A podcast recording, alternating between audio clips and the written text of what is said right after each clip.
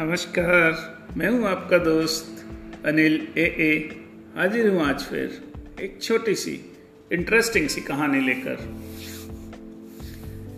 एक समय की बात है तो बुद्ध के फॉलोअर भगवान बुद्ध के फॉलोअर जो उनके आश्रम के दो साधु थे, वो एक भीषण जंगल में से गुजर रहे थे और उन्हें बड़ी लंबी यात्रा करनी थी और वो दोनों आपस में बातचीत करते हुए, मनोरम दृश्यों को देखते हुए घने जंगल के भीतर से गुजर रहे थे। कभी वहाँ जानवर आते, कभी हिरण आते, कभी चिड़ी चिड़ियों की चहचहाट, कभी बड़े बड़े पहल, पेड़ों पर से की छाँव। तो उन उन जंगलों में से होते हुए वो निकल रहे थे और कुछ देर बाद वो जंगल के बाहर आते हैं, जहाँ नदी नदी एक जा रही थी। और उस नदी के तट पर वो बैठते हैं, कुछ स्नान भी करते हैं और पानी पीते हैं। अपने कंदमूल, फल जो उन्होंने जंगल से एकत्र कर, किए थे, उनका वो भोजन करते हैं और फिर वो आगे चलने लगते हैं। उनको जो है वो नदी पार करनी थी अपनी यात्रा को आगे करने के लिए, क्योंकि उनको नदी के पार जाना था। तो वो जैसे ही देखते हैं कि नदी के पास पहुँचते हैं तो वहाँ देखते हैं कि एक बेहोश महिला जो है वहाँ थी और उस महिला को वो कोशिश करते हैं, क्योंकि उन बुद्ध धर्म में जो है उनको ये इंस्ट्रक्शन थे कि वो किसी महिला को, किसी भी तरह को छू नहीं सकते थे। तो वो उस महिला को पहले दोनों में डिस्कशन होता है कि नहीं, हम तो नहीं कर सकते। पर जो एक साधु था, वो बहुत उनके हृदय में उनसे रहा नहीं, गया उन्हें कहा, कुछ भी हो, इस महिला को मरने के लिए नहीं छोड़ा जा सकता। और वो उस महिला को जो है जीवित करने की कोशिश करते हैं, उसे जगाते हैं, उसे पानी पिलाते हैं और फिर वो उठकर बैठ जाती है। फिर वो उससे पूछते हैं कि अच्छा बताइए अब आपका, आप कौन हो, कहाँ जाना है, क्या है? तो वो अपनी पूरी कहानी बताती है कि वो कैसे आई थी और यहाँ पर कुछ लोग जो हैं, उसे इस हालत में छोड़कर चले गए और उसकी पिटाई भी हुई और अब उसका घर जो है वो नदी के उस पार है और अगर वो नदी के पार चली जाएगी तो वो पहुँच जाएगी, अपने घर चली जाएगी। पर वो जैसे ही खड़ी हुई तो उसके लिए खड़े होकर चल पाना बहुत ही मुश्किल था। तो अब जो है फिर धर्म संकट की, चलो वो तो उस समय तो जान बचानी थी, पर अब जो है, अब हम इसे कैसे वहाँ छोड़ें?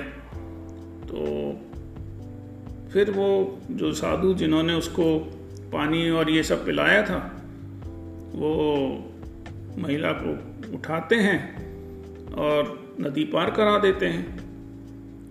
तो जो दूसरे साधु थे, वो आश्चर्यचकित, बड़े चिंतित, व्यथित, वो उस महिला को दूसरी पार छोड़ते हैं और वहाँ से वो धीरे धीरे अपने घर चली जाती है। और साधु जो हैं, वो अपने रास्ते, जंगल के रास्ते उन्हें आगे यात्रा करनी थी अपने मठ के लिए। तो वो अपनी जंगल में के रास्ते होते हुए आगे चल देते हैं। तो जब वो आगे चलते हैं तो थोड़ी देर बाद जो एक साधु थे, जिन्होंने उस महिला को बचाया था, वो अपने विचारों में और जो भगवान के नाम में और वो अपनी प्रार्थना में बिज़ी थे। और जो दूसरा साधु थे वो उनके विचार कुछ और चलते जा रहे थे। उनसे रहा ना जाए।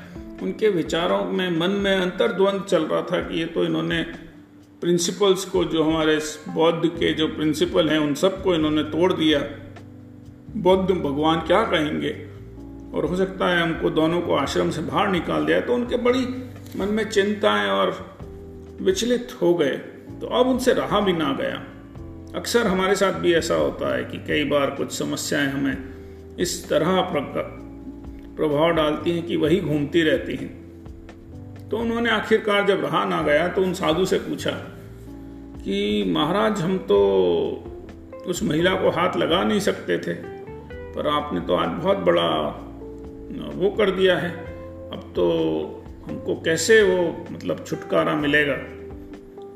तो वो साधु जो थे वो बहुत ही सज्जन और सिंपल से तरीके से उन्होंने सहज ही कहा कि देखिए महाराज ऐसा है लिए तो आप चल रहे हैं उस महिला को। मैं तो उन महिला को वहीं छोड़ आया हूँ उस तट पर ही। उन, उसकी ज़रूरत थी उसे मैंने वहाँ मदद की और मैंने छोड़ दिया। अब वो मेरे दिमाग में कहीं भी नहीं है पर आप शायद उसे अभी तक छोड़ नहीं पाए हैं। तो दोस्तों ये छोटी सी कहानी, ये बहुत बड़ी बातें कह जाती है।